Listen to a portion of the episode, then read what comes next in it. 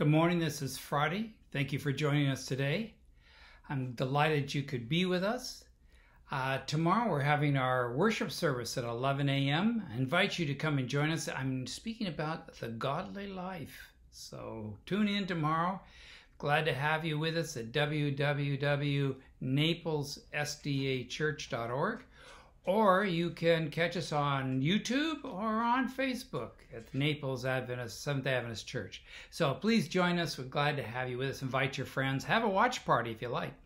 It is uh, it's a wonderful experience, and we're delighted to have everybody join us. I have been stunned the last 24 hours about a comment that Don Lemon made on CNN as he was talking about these statues and things being torn down. He made the comment that even Christ wasn't perfect. And I was stunned as I said, and I have written and uh, written back are you kidding, Don? You just you can't possibly not know this. You are a anchor for a national news service and you know so little about Christianity. I was so stunned by it. I just kind of reeled at that. I think there are millions and millions and millions of people in the U.S. who think they know what Christianity is about, but have missed the whole point, and who, like Don Lemon, think, well, it is because you know Christ Christ made mistakes too. Don Show me where those mistakes are. Where did Jesus make a mistake? Where was Jesus not perfect? Show me where that is. And come, I'll show you something about Jesus that you obviously do not know, do not understand. Uh, in Second Corinthians chapter 5, and maybe you have this underlined in your Bible or not, you should, you should have it marked. In verse 21, Paul shares with us God made him who had no sin. There it is, Don. God made him who had no sin to be sin for us, so that in him we might become righteousness of God. We might become the righteousness of God. He knew that he took away our sins because he had no sin. He took our sin. It's the marvelous thing about the grace of God, Don. You need to know and to understand that.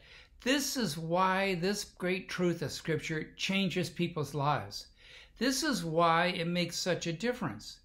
And without that key, without understanding the grace of Christ, of how Christ takes away our sins, his perfect life in exchange for our sinful life on the cross and paying for our sins, if you do not understand that, you miss the whole purpose and the power of Christianity. Other words, it just becomes another another religious thing people do. Christianity stands alone against all the religions of the world because of that one great truth. Christ, who knew no sin, took our sins and paid for them on the cross, cross that we might be righteous that God's righteousness covers us. Though your sins be as scarlet, they shall be as white as snow. I will cover you with my robe of righteousness, Jesus said. So that is the great truth that John, uh, excuse me, Don is missing, and many, many others. It's sad, isn't it? It's sad that he does not know what Christianity is about.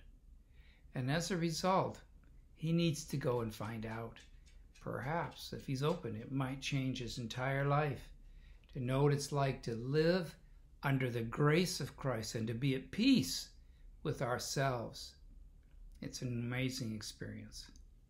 Dear Lord, thank you for that great truth of Scripture, that great truth that Paul shares with us. It is a marvelous thing, and I thank you, Lord, for revealing it to us. I thank you that it is such a powerful thing to save us, and that Christ, who knew no sin, went and paid for our sins. It is a powerful, forgiving, and cleansing experience when we come to Him. I pray for that Don Lemon can come and find you as his Savior and Lord, and not be misunderstood, and not be out lost on what things really mean. Be with all those that are in the same boat, that they may find Jesus. In Jesus' precious name, amen. All right. Enjoy tomorrow. Come join us, 11 a.m. Eastern Time. Glad to have you. God bless.